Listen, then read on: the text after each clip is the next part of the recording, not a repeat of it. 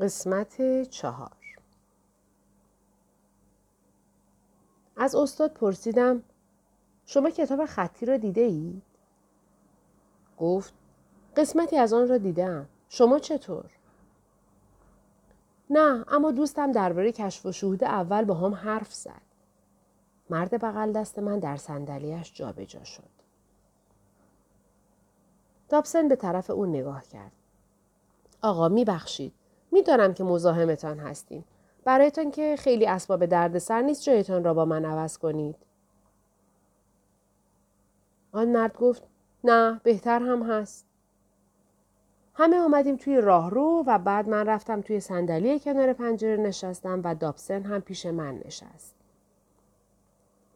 دابسن گفت هرچه راجع به کشف و شهود اول شنیده ای به من بگو. لحظه سکوت کردم و کوشیدم تا هرچه دستگیرم شده بود توی ذهنم جمع بندی کنم. به نظرم کشف و شهود اول آگاهی از رویدادهای رازآمیزی است که زندگی آدم را تغییر می دهد. احساس اینکه جریان دیگری دستن در کارند. وقتی این حرف را زدم احساس نامعقولی داشتم. دابسن متوجه ناراحتی من شد و پرسید درباره آن کشف و شهود چه فکر می کنی؟ گفتم نمی‌دانم. با عقل سلیم دنیای مدرن ما کاملا جور در نمی آید. اینطور نیست؟ احساس نمی کنی که بهتر است همه این فکرها را کنار بگذاری و دوباره درباره مسائل عملی فکر کنی؟ خندیدم و سرم را به نشانه تایید تکان دادم. خب این خواسته همه است. حتی اگر بر حسب اتفاق درک روشنی داشته باشیم که چیزی خاص در زندگی ما جریان دارد شیوه مرسوم و عادی اندیشه ما چنین افکاری را غیرقابل شناخت قلمداد می کند و سپس به طور کلی نسبت به این آگاهی بیاعتنایی نشان می دهد. هم از این روست که کشف و شهود ضروری است. همین که در مورد آگاهی خود متوجه زمینه تاریخی آن بشویم موجهتر به نظر می رسد.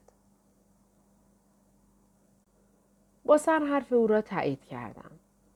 پس شما به عنوان یک مورخ فکر می کنید که پیشگوی کتاب خطی درباره تحول جهانی از صحت و اعتبار برخوردار است؟ بله. به عنوان مورخ؟ بله. ولی آدم باید به شیوه درست به تاریخ نگاه کند. در اینجا نفس عمیقی کشید و گفت حرفم را باور کن. این را به عنوان کسی می‌گویم که سالها عمرش را صرف مطالعه و تدریس تاریخ به شیوه نادرست کرده است. من فقط روی دستاوردهای فنی تمدن و مردان بزرگی که این پیشرفت را به ارمغان آوردن تکیه می کردم.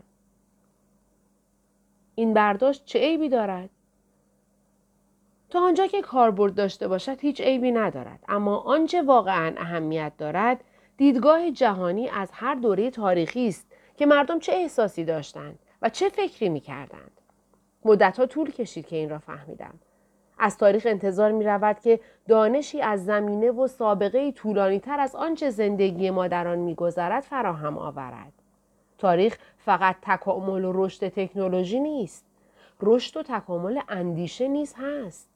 با درک و فهم واقعیت مردمی که پیش از ما آمده اند می توانیم بفهمیم که چرا چنین نگاهی به دنیا داریم و سهم و نقش ما برای پیشرفت بیشتر چیست؟ می توانیم مشخص کنیم که در رشد طولانی تر تمدن از کجا وارد شده ایم. اگر بتوان چنین چیزی گفت و همین به ما حس ششمی می بخشد که بدانیم به کجا داریم می رویم. لحظه ای سکوت کرد. سپس افزود مفهوم و نتیجه کشف و شهود دوم دقیقا به دست دادن این نوع چشمانداز تاریخی حداقل از دیدگاه تفکر غربی است. پیشگویی های کتاب خطی درباره زمینه و سابقه طولانی تر نه تنها آنها را پذیرفتنی بلکه گریزناپذیر جلوه می دهد. از دابسن پرسیدم که چند تا از کشف و شهودها را دیده است و او گفت که تنها دوتای اول را. گفت که آنها را پس از شنیدن شایعی درباره کتاب خطی پیدا کرده بود. شایعه باعث شده بود که سه هفته پیش سفر کوتاهی به پرو بکند. او در ادامه گفت که همین که به پرو رسیدم به دو نفر برخوردم که وجود کتاب خطی را تایید می کردند. با این همه به نظر می آمد از ترس جان نمی توانند توضیح بیشتری دربارهش بدهند.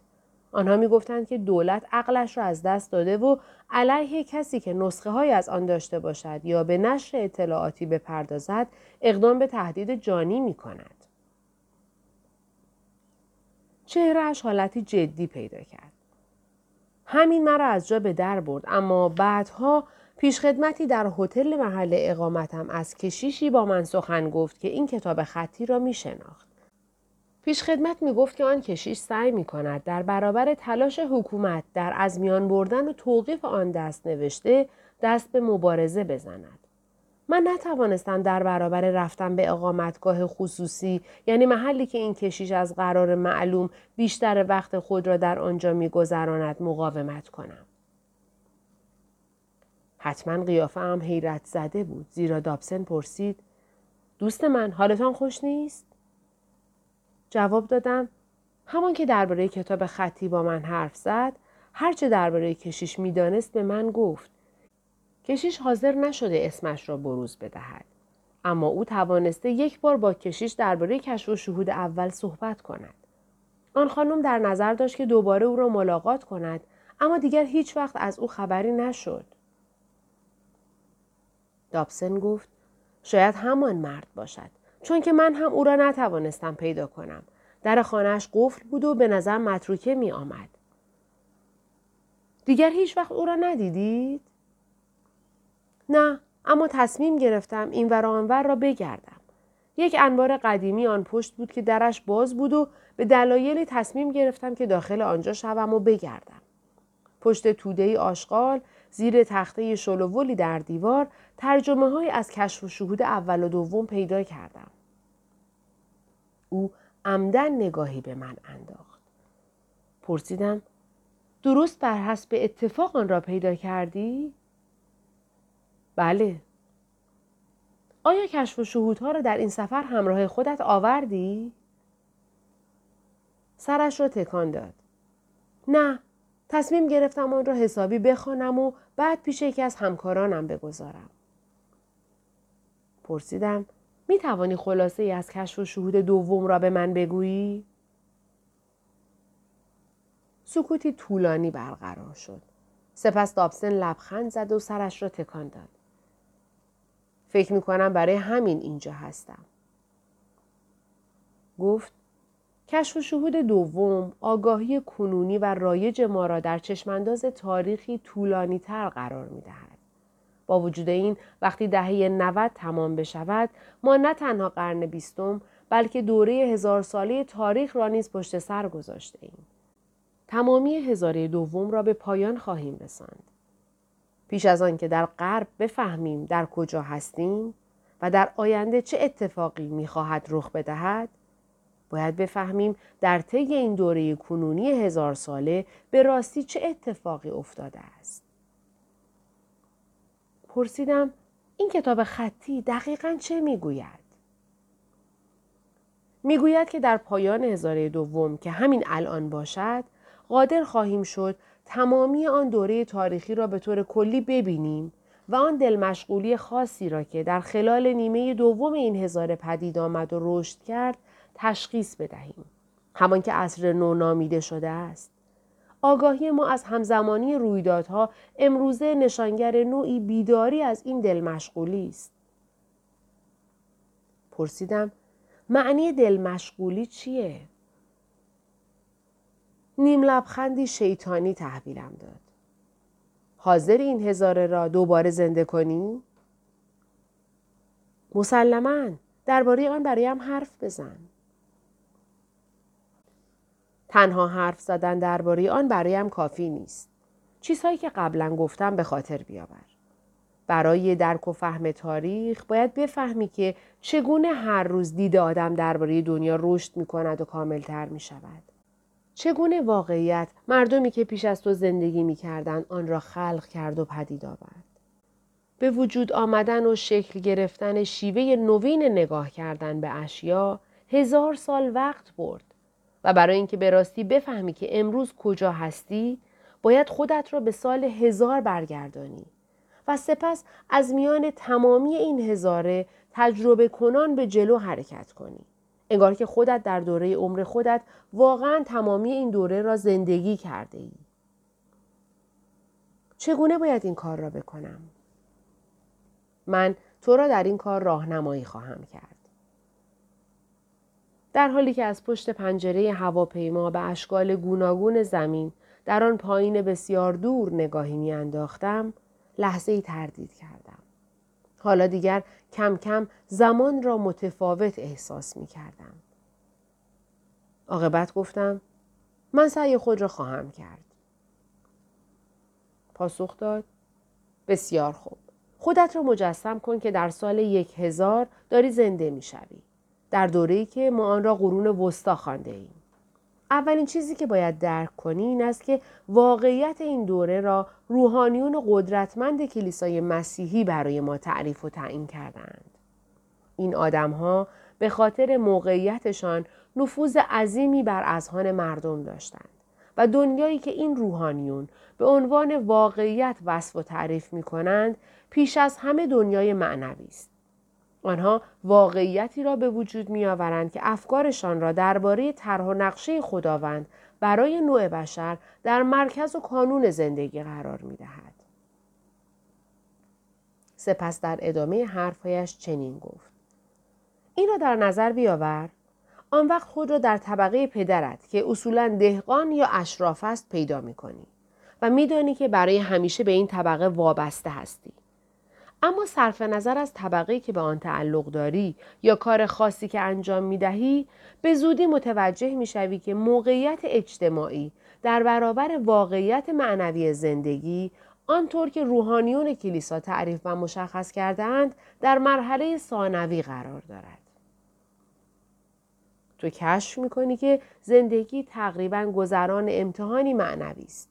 اربابان کلیسا توضیح می دهند که خداوند بشر را در مرکز جهان خاص خود که به وسیله تمامی کیهان احاطه شده قرار داده است. آن هم برای یک هدف واحد برای به دست آوردن یا از دست دادن رستگاری و در این امتحان تو باید به درستی میان دو قدرت مخالف دست به انتخاب بزنی. قدرت خداوند و وسوسه های کمین کننده شیطان. باز هم در ادامه حرفهایش گفت اما بدان و آگاه باش که در مواجهه با این منازعه تنها نیستی. در واقع به عنوان یک فرد تو برای تعیین وضع و موقعیت خود در این زمینه صاحب صلاحیت نیستی. بلکه این کار در قلمرو و صلاحیت اربابان کلیساست.